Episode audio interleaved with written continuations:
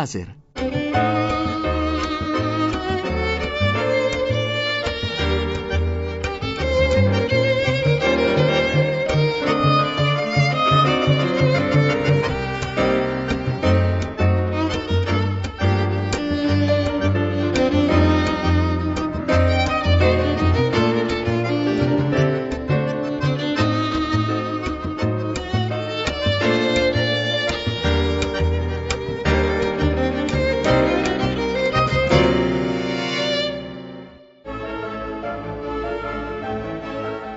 Malgrado la mia buona educazione, sono piuttosto equilibrato. Mi girano con movimenti rotatori opposti.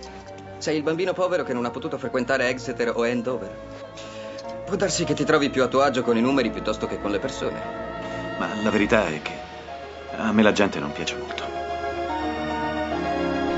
A me la gente non piace molto, ripartiamo anche oggi da qui, da John Nash, questo matematico al centro di un film interpretato da Russell Crowe, un film che ha portato in prima linea, in prima pagina spesso sui giornali anche la figura di questo matematico e della matematica in genere, soprattutto la figura di Russell Crowe in un certo senso, l'attore che ha interpretato il matematico che ancora oggi è sui giornali, lo vediamo sulla stampa per esempio, c'è la sua foto, non la foto di John Nash, nonostante si parli anche di eh, John Nash, un matematico famoso per aver preso il Nobel, però nel campo dell'economia. Come mai un Nobel per l'economia? Ah sì, altro non poteva fare, o meglio, avrebbe potuto vincere qualcuno degli altri premi Nobel, ma certamente non quello per la matematica che non esiste.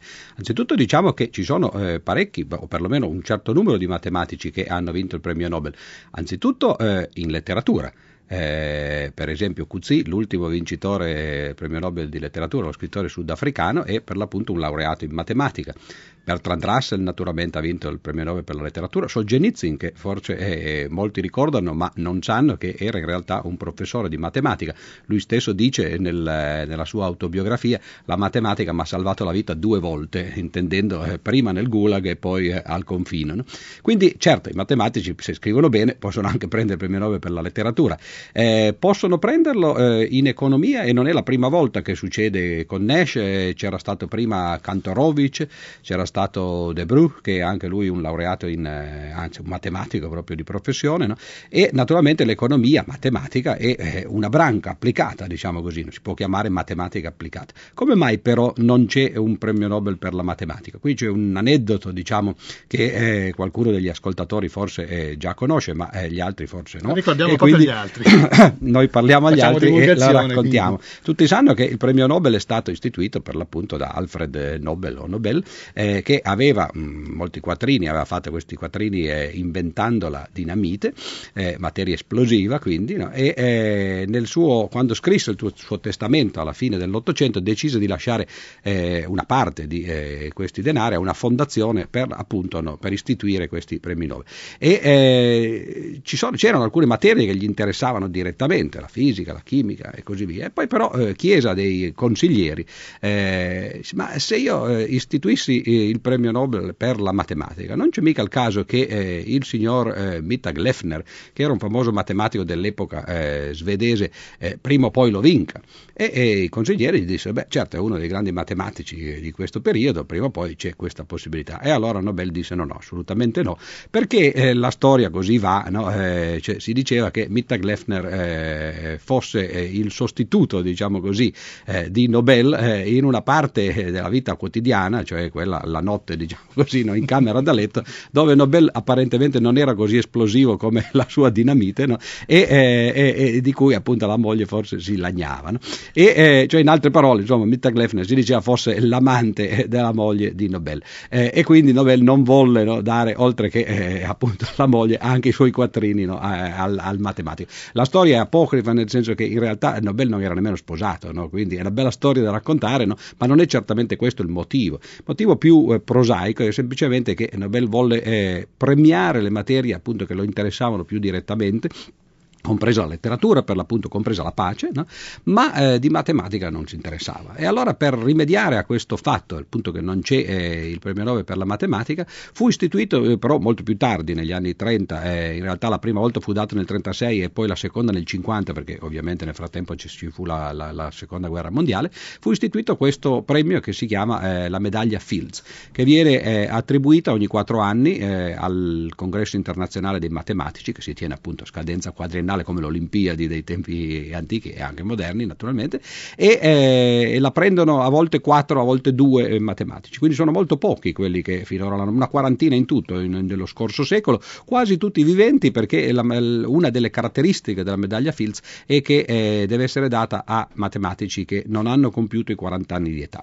E questo fece sì per esempio che il più famoso matematico vivente che eh, si chiama Andrew Wiles, colui che risolse qualche anno fa, una decina di anni fa, il eh, famoso famoso te- ultimo teorema di Fermat, che lo dimostrò, eh, ebbene lui non l'ha preso perché eh, per un anno o due no, era fuori tempo massimo, diciamo. Quindi un premio molto prestigioso comunque alla stessa altezza. È molto prestigioso naturalmente eh, non, non, eh, non, dal punto di vista finanziario, nel senso che credo che sia un 10.000 dollari, qualche cosa del genere, mentre il premio Nobel, come si sa, no, è ormai un milione di dollari. Però per rimediare a queste cose ci sono oggi dei premi, c'è anzitutto il premio Crawford che viene dato per l'appunto in Svezia che è mezzo milione di dollari e, eh, e poi l'altro anno, per la prima volta, eh, è stato assegnato un premio che adesso diventerà annuale, quindi eh, dall'altro anno appunto ogni anno verrà, eh, verrà assegnato, e si chiama premio Abel. Eh, Abel era naturalmente uno dei grandi matematici eh, norvegesi di inizio Ottocento, fu colui che dimostrò che non si possono risolvere le equazioni di quinto grado, no? per coloro che, che, forse ricordano qualcuna di queste parole, e il primo che lo vinse lo scorso anno è il grande matematico francese Jean-Pierre Serre, che però non è così noto al pubblico naturalmente, perché un po' eh, una, o la tragedia o forse anche il vantaggio no, dei matematici di non essere dei personaggi eh, quotidiani, cioè che, che, appaiono sui quotidiani o appaiono alla, alla televisione, alla radio, no? sono personaggi forse un po' più schivi, più la matematica è appunto, no, come eh, stiamo scoprendo piano piano anche in queste nostre con, eh, conversazioni, un qualche cosa di eh, forse interessante per i detti ai lavori. Noi stiamo cercando di portare l'idea avanti che in realtà potrebbe essere interessante per tutti, no? però è meno nota per l'appunto no? della fisica o della chimica. Ecco, non è così nota al pubblico questo matematico o la matematica in genere. Ci pensa Pier Giorgio Di Freddi a renderla più nota al pubblico. Ci pensa con i suoi testi, con i, i suoi interventi anche sui giornali. Io prima dicevo divulgatore per... Eh, passione o divulgatore semmai per ideale? Come vogliamo metterla? Ah, tutte e due, naturalmente è facile seguire i propri ideali se poi uno ha eh, una certa passione per essi. Eh, io credo che, eh, naturalmente poi non sono l'unico che, che, che, sta facendo queste cose, c'è stato un cambiamento negli ultimi anni, negli ultimi dieci anni per esempio, abbastanza palpabile anche eh, per esempio nelle classifiche, nel senso che i libri di matematica o perlomeno di divulgazione matematica incominciano ad arrivare per l'appunto al pubblico anzitutto, cioè incominciano a essere scritti, tanto per cominciare, o tradotti dall'estero, e ne parleremo anche no, nelle, nelle, prossime puntate. E eh, naturalmente ci sono addirittura romanzi che hanno ispirazione matematica, ne cito uno, eh, tanto per dire l'ultimo uscito, che è Lo strano caso del cane ucciso a mezzanotte di Mark Haddon, eh, che ha venduto in Italia eh, recentemente, nel giro di pochi mesi, 200.000 copie. Oppure Enzensberger, il mago dei numeri. Eh, Enzensberger è uno scrittore eh, cioè, certamente non matematico di professione, che ha scritto però questa specie di fiaba o di favola illustrata addirittura no? con, eh, con, fumetti, no? e anche questo ha avuto un grande successo prima in Germania e poi nel resto del mondo, e, e sono soltanto due esempi no? di, di, tanti che si potrebbero fare, e naturalmente non è una cosa recente questa, tanto per citare qualche cosa di un po' più antico, eh, il, il, famoso eh, Flatlandia di, di, Abbott, che è un romanzo in cui eh, i personaggi sono per l'appunto appunto delle figure geometriche. Le donne, per esempio, sono triangoli molto acuti eh, che, che, quasi pungono, no? invece gli uomini sono i poligoni regolari, quadrati, eh, pentagoni e così via. Dio o, la, o i, i, potenti sono circolari, no? e, eccetera. Ce ne sono tanti, ma anche romanzi più classici, per esempio Musil, L'uomo senza qualità, eh, beh, il, il, protagonista dell'uomo senza qualità è un matematico, Ulrich. No? Quindi cioè, c'è una tradizione, eh, anche nella letteratura alta, diciamo, che però in questi anni eh, eh, si è venuta formando e si è venuta anche eh, sviluppando e eh, questa è appunto una tradizione di letteratura a ispirazione matematica o perché la scrivono i matematici o perché i protagonisti sono matematici o addirittura perché la struttura dell'opera è matematica. Ma poi c'è anche la divulgazione più propriamente detta, cioè quella che cerca, ed è appunto mm, quello che anch'io faccio, cioè che cerca di portare a conoscenza del pubblico aspetti della matematica, eh, si spera più piacevoli possibili, più interessanti possibili, per far vedere, primo, che questa matematica non è, eh, un, è un, mostro no? che dobbiamo eh, fuggire no? e che ci fa eh, avere degli incubi la notte, no? e è qualcosa invece che tutti noi possiamo capire se solo ci mettiamo un momento eh, al tavolino e, e, ci pensiamo. E poi soprattutto che non è lontana per l'appunto dal resto della cultura, dalla letteratura, dalla musica, dalla poesia, dalla, dalla pittura, eccetera. Quindi eh, insomma, questo è il tentativo di far, far vedere che la matematica è parte del, del, del, sapere, così come d'altra parte sapevano benissimo che fosse eh, gli antichi greci, ad esempio. Non, eh, non bisogna dimenticare che eh, nel, nel, nella più famosa accademia eh, per l'appunto dell'antichità, eh, quella platonica, c'era scritto sulla porta non entri qui chi non conosce la geometria. Quella era un'accademia di filosofia, ma all'epoca non c'era questa divisione fra sapere umanistico e sapere scientifico e all'interno dell'umanesimo e della scienza non c'erano queste frammentazioni in tanti gruppi diversi, la fisica, la chimica, la matematica, c'era un sapere con la S maiuscola, una cultura con la C maiuscola, no? e però il motto era eh, bisogna sapere la geometria. Io non sarei entrato probabilmente in quel, in quel locale per scarse conoscenze di geometria. Ecco, per Giorgio Di Freddi è molto attento, anche ho visto un po' eh, frequentando i suoi scritti, alle figure che hanno fatto la matematica, cioè di recuperare delle persone di cui praticamente oggi non si sa più nulla, che invece sono centrali per capire oggi la matematica. Beh, questo è anche un tentativo di umanizzare appunto la faccenda, che la matematica troppo spesso viene presentata o viene percepita per l'appunto come qualcosa di meccanico, di eh, inumano addirittura, mentre eh, invece viene fatta anzitutto da persone che, che, che sono appunto uomini e donne, no? meno donne, ma questo tanto per motivi, eh, io credo più che altro storici, ci sono state poche figure matematiche nel, nelle donne, la più famosa di tutte forse è Ipazia, la, la, la martire, la prima martire della ragione, no?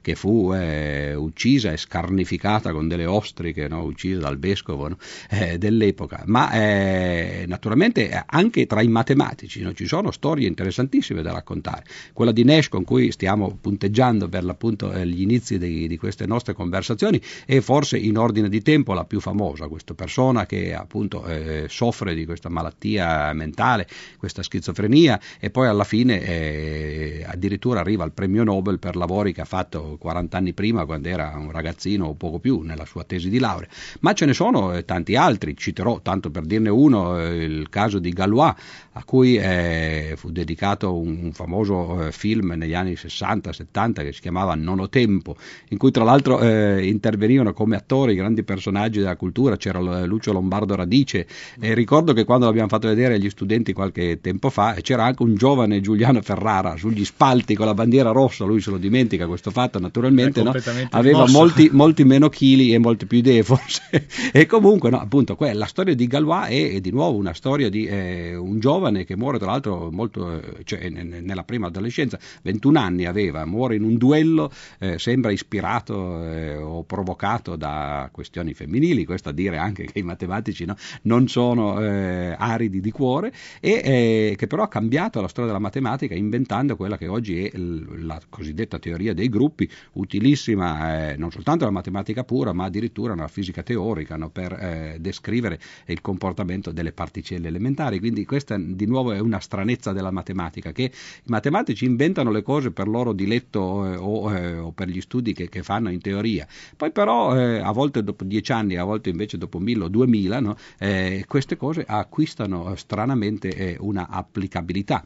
L'esempio più classico che si fa sempre è quello delle sezioni coniche, cioè quello che succede quando si prende un cono da gelato e lo si taglia col coltello in tanti modi. Se lo si taglia perpendicolarmente al, all'asse, diciamo, si ottengono ovviamente dei cerchi, se il cono è fatto bene. No? Se lo si taglia un po' più eh, di sbieco si ottengono delle ellissi, poi sempre più di sbieco le, le parabole, le iperbole, questi si chiamano per l'appunto sezioni coniche. Furono studiate dai greci, in particolare da Apollonio, eh, e poi eh, insomma, si persero, perlomeno ven- vennero mantenute così in memoria no, dei matematici e Keplero eh, le, le, ritirò fuori perché scoprì eh, appunto nel 600 che i pianeti si muovono secondo, o pianeti o le comete o insomma comunque i corpi celesti si muovono secondo sezioni coniche, cioè le orbite dei pianeti per esempio sono ellissi, quelle delle, delle comete sono in genere delle, delle iperbole, delle parabole, no? e, e, quindi cioè, dopo duemila anni ecco che eh, inaspettatamente quello che era una, uno studio apparentemente teorico poi diventa pratico no? e diventa applicabile. La teoria dei gruppi per l'appunto no? è un altro di questi esempi e, e, e così via, cioè, quindi i personaggi eh, aiutano a mettere un po' di sale nella storia, e sono un po' le spezie diciamo così della storia della matematica. Ecco, a proposito di storia della matematica, di stranezza anche della matematica in un certo senso, siamo qui oggi a parlare di matematica nel 2004 e continuiamo a fare riferimento a fatti matematici di 2000 e oltre anni fa. Si direbbe quasi che tutto fosse già stato scritto oltre 2000 anni fa, cioè grandi capacità quasi impensabili no? di, di, degli uomini antichi. Beh, questo è il bello in qualche modo della matematica, che mentre le filosofie, ad esempio, cambiano e anche le scienze cambiano, cioè se noi oggi leggiamo la fisica di Aristotele, cioè, eh, la cosa è interessante dal punto di vista storico, eh, oppure ci può dire come, eh, quali erano eh, i modi di pensare dell'epoca, però la fisica di Aristotele certamente non serve più per descrivere eh, il mondo, il mondo, attuale. Non che sia cambiato il mondo, è che eh, sono cambiate le cognizioni, si è capito che quello era un modo approssimativo e spesso anche sbagliato di, di vedere. È vero in, tutti i campi questo della scienza, la chimica, la biologia, no? la stessa, eh, se si leggono appunto no? le, le, teorie che si avevano sulla vita, per esempio, eh, su, sulla riproduzione, eccetera, no? duemila anni fa, oggi noi sorridiamo. Ebbene, in matematica questo non succede e questo è proprio il bello della matematica, cioè quando si scopre qualcosa qualcosa in matematica, quello è lì per sempre. E allora i teoremi di Pitagora, il famoso teorema di Pitagora, che forse è, il teorema più noto della storia, no? cioè tutti perlomeno sanno che c'è, se poi dovessero enunciarlo, vabbè, la cosa diventerebbe più complicata, poi dimostrarlo non ne parliamo, no? però eh, quello è lì da quando eh, Pitagora, o chi per esso, perché naturalmente la cosa è mitologica, il teorema di Pitagora era noto, perlomeno in, in, in alcune sue forme, già ai babilonesi, fu riscoperto indipendentemente dai cinesi e dagli indiani, però una volta scoperte queste cose rimangono rimangono lì. Cioè la matematica è praticamente eh, senza tempo o eterna se uno vuole, nel momento in cui viene in nascere qualche, qualche risultato, quello lì rimane. No? E la cosa interessante è quella che, eh, alla quale accennavo proprio adesso eh, parlando del teorema di Pitagora, cioè che oltre a non avere tempo non ha nemmeno spazio la matematica, cioè eh, questi teoremi sono certamente legati a persone, eh, vabbè certo quelli antichi sono più che altro appunto mitologici, ma magari quelli moderni sono legati a particolari persone che li hanno scoperti, eccetera. Però eh, queste scoperte possono avvenire indipendentemente in diverse parti del, eh, del globo terrestre e magari chissà mai anche dell'universo, no? e, eh, perché la matematica in fin dei conti eh, non è come l'arte, cioè l'espressione di un'individualità, ma è qualcosa di oggettivo. I matematici addirittura a volte pe- parlano eh, in questi termini, cioè di, scoprire eh, i segreti della mente di Dio. Questa è un po' l'idea, no? cioè vedere come è stato fatto il mondo, come pensa la divinità. Cioè noi cerchiamo cerchiamo di fare questo. Ecco, eh, dicevo prima che volevamo dedicare questo momento alla divulgazione, in realtà poi ne abbiamo parlato molto poco, abbiamo ancora un paio di minuti, magari focalizziamoci lì certo. sopra, cioè il parere di Pier Giorgio di Freddi su come si fa divulgazione oggi, in particolare faccio riferimento alle ormai diverse trasmissioni, per esempio televisive, radio un po' meno, che eh, si occupano di divulgazione scientifica. L'impressione è che non sempre le cose siano messe nel modo corretto. Beh, non solo, anzitutto è, è molto difficile fare divulgare matematica, proprio perché la matematica è qualcosa di estremamente teorico. Sarebbe come se la musica, per esempio, fosse soltanto scritta sugli spartiti e non la si potesse sentire con le orecchie. Molta musica è fatta così effettivamente. Per esempio, l'arte della fuga di Bach è stata scritta per essere letta e non scritta per essere eh, in qualche modo riprodotta attraverso gli strumenti. No? Quindi eh, la difficoltà della matematica è questo, che è un'impresa teorica astratta.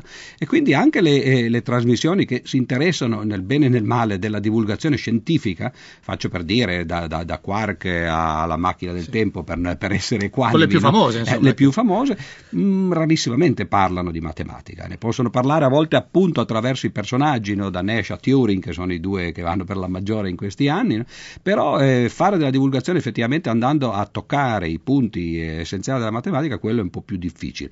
È stato fatto, per esempio, c'è un bellissimo documentario della BBC sul teorema di Fermat, in cui certo ci sono le interviste a Wiles e ai personaggi che in qualche modo eh, sono stati importanti avanti nel, nello sviluppo eh, di questa dimostrazione, ma anche un tentativo di cercare di spiegare qual è eh, il teorema e quali sono i mezzi matematici che sono stati usati per, per dimostrarlo. Questo è difficile, ma si spera che piano piano con crescere dell'interesse magari eh, le cose si possano fare. No, io pensavo mm, a quel parallelo che si può fare con il gioco spesso, no? utilizzando dei giochi anche la matematica poi viene veicolata anche attraverso la televisione oppure attraverso la radio, con ciò che stiamo facendo noi in questo momento stiamo conversando di matematica. Certo, infatti quell'articolo di cui lei parlava poco fa, che è uscito oggi appunto sulla stampa, era eh, un, un, trailer, diciamo così, per eh, una cosa che noi stiamo facendo a Roma al Teatro Palladium, eh, che è il teatro do, dove va Baricco, eh, per, per dirci, no? cioè in cui fa eh, appunto no, le, le, le, le, sue rappresentazioni teatrali e, e, per cinque primi giovedì del mese eh, parliamo di matematica e scienza più in generale, lo facciamo in teatro direttamente col pubblico, con gli studenti e col pubblico che vuol venire e automaticamente viene trasmesso in diretta eh, da, da, Radio 3 ed è in collaborazione con l'Università di Roma 3, tutto treno, eccetera. E questo di nuovo è un tentativo no, di fare de, de, dello spettacolo eh, in cui però il contenuto è, se non direttamente la matematica, perlomeno i matematici e, e i problemi che, eh, attorno ai quali si girano. Ecco, lei ha, dato un, ha detto una parola centrale, fare spettacolo. Oggi un po' l'impressione è che se ne faccia anche troppo.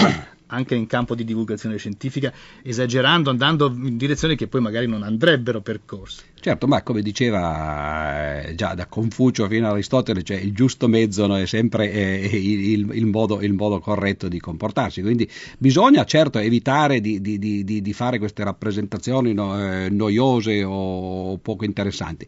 D'altra parte no, non bisogna nemmeno esagerare perché poi altrimenti c'è il rischio effettivamente che il contenuto va perso e allora si butta via eh, il bambino eh, con l'acqua sporca. Cioè trovarsi a metà, cioè eh, divulgare effettivamente, fare, fare divulgazione seriamente ma senza per questo essere seriosi, no? cioè bisogna trovare un, anche un, un, ritmo o una leggerezza no? che facciano arrivare queste cose in maniera più eh, piacevole all'orecchio e soprattutto alla mente no? eh, del, dell'ascoltatore o dello spettatore e eh, appunto mediare tra l'interesse e, eh, e la leggerezza. Insomma. Comunque qualcosa si è mosso in questi ultimi anni, insomma, cioè, certamente, infatti, più, infatti se ne fa molto e soprattutto, e questo io credo che la radio tra l'altro abbia eh, il suo compito, perché mentre la televisione televisione più visiva e quindi c'è un po' il rischio appunto no, poi di, scusate, anche di personalizzare le cose no, e, e, poi diventa difficile farlo in matematica, Nella, alla radio invece se ne può parlare no, con tranquillità, con un certo spazio ed è appunto quello che cerchiamo anche noi di che fare stiamo facendo e che piccolo. faremo ancora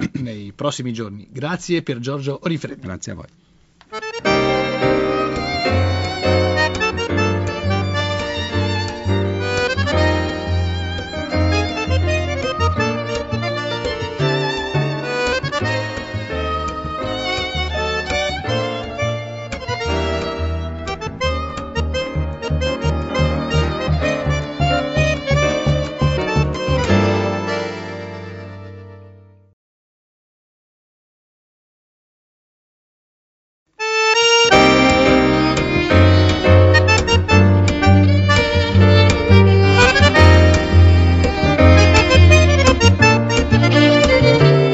Laser.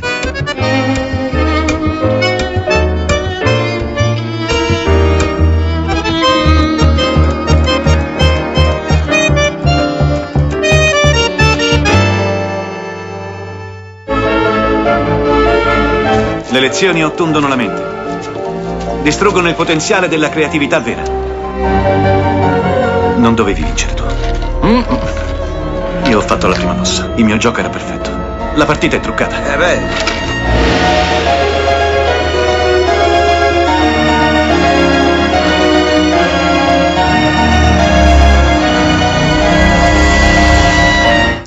La partita è truccata, ancora il film con la figura di John Nash interpretato da Russell Crowe, eh, si allude al allo studio principale di Nesquilo sulla teoria dei giochi, la partita è truccata, estendiamo un po' questo concetto alla divulgazione, all'informazione scientifica e tiriamo in ballo anche Piero Bianucci che eh, lo fa di mestiere di essere un divulgatore, il responsabile delle pagine scientifiche della stampa di Torino eh, che eh, ha il compito, diciamo così, di misurare il polso dell'informazione scientifica. Bianucci mi sente, vero? Buongiorno. No, buongiorno Bianucci. Ecco, si ha l'impressione a volte affrontando tematiche scientifiche o tecnologiche in qualche caso che la partita sia truccata, mi faccio così riferimento al film, cioè magari un'informazione enfatizzata per ragioni di mercato, eh, di vendita del giornale, del libro, del prodotto televisivo, con quindi conseguente, conseguente incapacità del fruitore di questa informazione di stabilire una corretta gerarchia dei valori oppure una, eh, una, informazione pilotata verso certi obiettivi con la so- sottoscrizione magari di una patente di scientificità per materiali documentari che invece sono fasulli, sono taroccati. Anche qui il, la persona, il fruitore, non è in grado di capire il trucco. Questo per dire che c'è una grossa responsabilità da parte di chi fa divulgazione scientifica e ha una responsabilità, per esempio con quella di Bianucci, di gestire delle pagine di questo tipo. Dico bene. Ma c'è una difficoltà che risiede negli ultimi anni addirittura nella comunità scientifica. Eh, negli ultimi anni è diventato, lo sappiamo, più difficile ottenere finanziamenti per la ricerca e quindi è diventata molto importante anche la visibilità dei centri di ricerca, la visibilità dei ricercatori. Chi è più visibile spesso ottiene più finanziamenti e quindi abbiamo una specie di inquinamento direi alla sorgente. Le notizie a volte che arrivano ai giornali sono già, ehm, come dire, geneticamente modificate. Poi ehm, a valle, come si usava dire una volta, ci sono altre modificazioni che invece eh, dipendono dal fatto che la notizia è una merce e quindi è qualcosa che deve essere venduto e quindi qualcosa si vende meglio e qualcosa invece è più difficile da smerciare ai lettori. Ecco, qui, queste sono poi le, eh, dire, le distorsioni che avvengono nelle redazioni, che avvengono nelle valutazioni dei direttori dei giornali e sono anche quelle distorsioni di cui in qualche misura noi giornalisti scientifici siamo corresponsabili perché eh, non sempre riusciamo a evitarle o addirittura qualche volta ne siamo un poco complici. Però la cosa che più mi, mi ha colpito negli ultimi dieci anni eh, di questo lavoro è proprio vedere il cambiamento che c'è stato nella comunità scientifica. Una volta la comunicazione delle notizie era eh, protocollata, era, seguiva delle regole estremamente rigide, estremamente precise, si pubblicava su una rivista, la rivista doveva essere una rivista importante, avere un grosso impact factor, allora questa rivista veniva presa in considerazione nelle redazioni e poi finalmente la notizia arrivava al grande pubblico. Oggi ci troviamo spesso di fronte a eh, scienziati che convocano conferenze stampa, che pubblicano su internet e poi lo segnalano ai giornalisti, eh, scienziati che ehm, prima di tutto tengono il filo con eh, la comunicazione e poi con gli altri laboratori e con gli altri colleghi e con le riviste scientifiche.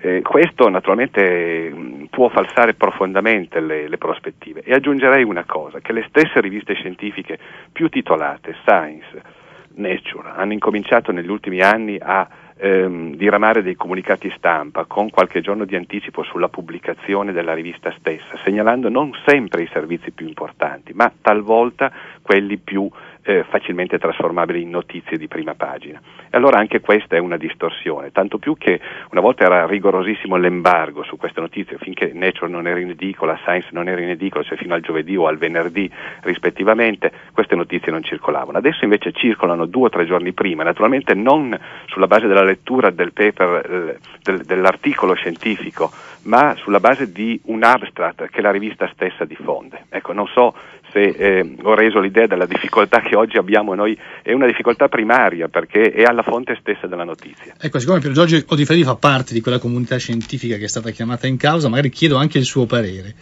Beh, io faccio parte però di una comunità un po' diversa che è quella dei matematici che effettivamente eh, hanno problemi analoghi ma eh, che, che, devono anche tra l'altro verificare eh, in maniera collettiva la validità di un risultato. Per dire, recentemente ci sono stati un paio di annunci di soluzione di quella eh, che si chiama la congettura di Poincaré che adesso non starò a spiegare perché non abbiamo troppo tempo, che comunque è uno dei sette grandi problemi o sei grandi problemi del cosiddetti del millennio, no? cioè uno di quelli per cui il miliardario americano Cray ha posto in palio un milione di dollari per la soluzione. No?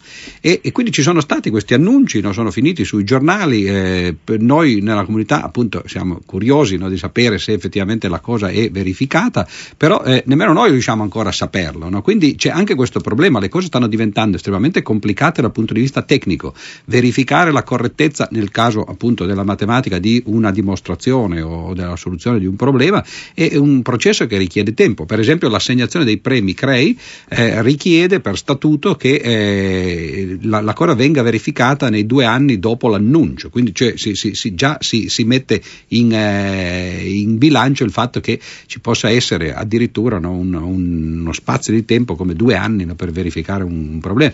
Quindi effettivamente c'è un po' il rischio no, di, di, dare spesso l'annuncio, di gridare al lupo al lupo, poi alla fine dici ma non l'avevamo già risolto questo problema e magari ecco. no, invece il, c'era stato solo l'annuncio e poi c'erano dei, de, degli errori. Ecco, mi sembra che tutto questo sostanzialmente poi non giova né alla scienza né all'informazione scientifica, Vianucci. No, eh, non giova anche perché sempre di più noi mettiamo l'accento sulla notizia scientifica come se fosse un evento ehm, che, cambia, che, cambia, la storia della scienza. Ogni, ogni evento eh, che viene annunciato sui giornali di tipo scientifico sembra essere una tappa fondamentale nel progresso umano, nella conoscenza umana. Questo è eh, intrinsecamente eh, deviante per l'opinione pubblica perché eh, la scienza procede per passi, lo sappiamo, molto piccoli. Qualche volta c'è il grande risultato, ma quando c'è questo grande risultato quasi sempre è perché tanti piccoli passi hanno portato a quel risultato. Allora noi sui giornali, e questa è una colpa di noi giornalisti, naturalmente non è, eh, qui non è la comunità scientifica è innocente, noi non rendiamo mai giustizia a questo percorso difficile, tortuoso e fatto di piccoli passi che eh, la scienza segue, ma diamo l'impressione di sorti magnifiche progressive, no? cioè, diciamo sempre ecco il trionfo della ricerca sul cancro, hanno trovato questa proteina, hanno trovato questo, questo gene, ecco il trionfo dell'astrofisica, hanno trovato la pulsar doppia, questa è sulla copertina del, del, di Science del 20 febbraio, l'hanno trovata degli italiani, una bellissima cosa, però eh, la, la, pulsar doppia sarà importante se ci permetterà certe verifiche della relatività generale, quindi è un passo verso altre, eh, altri obiettivi che probabilmente arriveranno nei prossimi anni, che saranno importanti, ma anche quelli saranno un passo a loro volta verso altri traguardi. Ecco, noi perdiamo sui giornali questa percezione del cammino della ricerca e abbiamo invece l'impressione di trionfi continui, ecco, che non manca, ci sono. Manca un po' il quadro di, del, no? che sì. fa, la, che fa la, il discorso sulla scienza. Proprio così.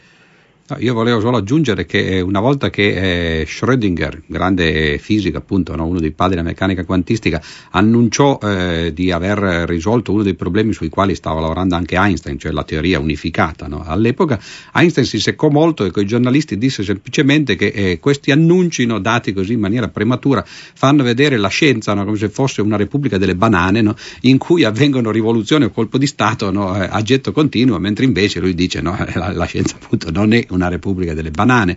E effettivamente questo è il rischio, no? cioè di, di, di, sono sempre cose eh, epocali, no? cambiamenti fondamentali, quando invece poi in realtà appunto se sono fondamentali non possono avvenire tutti i giorni. No? Ecco, quindi eh, mi sembra che da questo punto di vista siamo messi un po' male. Pianucci faceva sì, questo... il mea culpa e non so, mi chiedo eh, se si può fare qualcosa a un certo punto.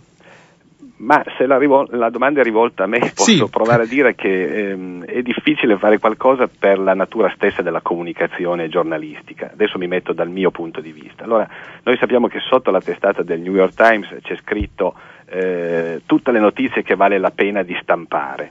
E questa è una bellissima tautologia perché eh, ehm, allora le notizie che sono sul New York Times sono quelle che valeva la, di, la pena di stampare e viceversa, insomma il, il cane si morde, si morde, la coda. Un'altra definizione che si suole dare di, di notizia è che è notizia tutto ciò che i giornalisti rendono tale. Ecco, allora forse è proprio il, la natura stessa del, della comunicazione giornalistica che va rivista. Noi eh, giornalisti abbiamo quella vecchia regola che credo risalga a John Bogart, eh, che era un redattore del Sun, eh, giornale eh, dell'Ottocento, secondo la quale, americano, secondo la quale eh, un, un, uomo che, che, viene morsicato da un cane non è notizia, invece lo è quando è il cane ad azzannare, cioè scusate, non è una notizia quando un, un cane azzanna un uomo, ma quando un uomo azzanna un cane.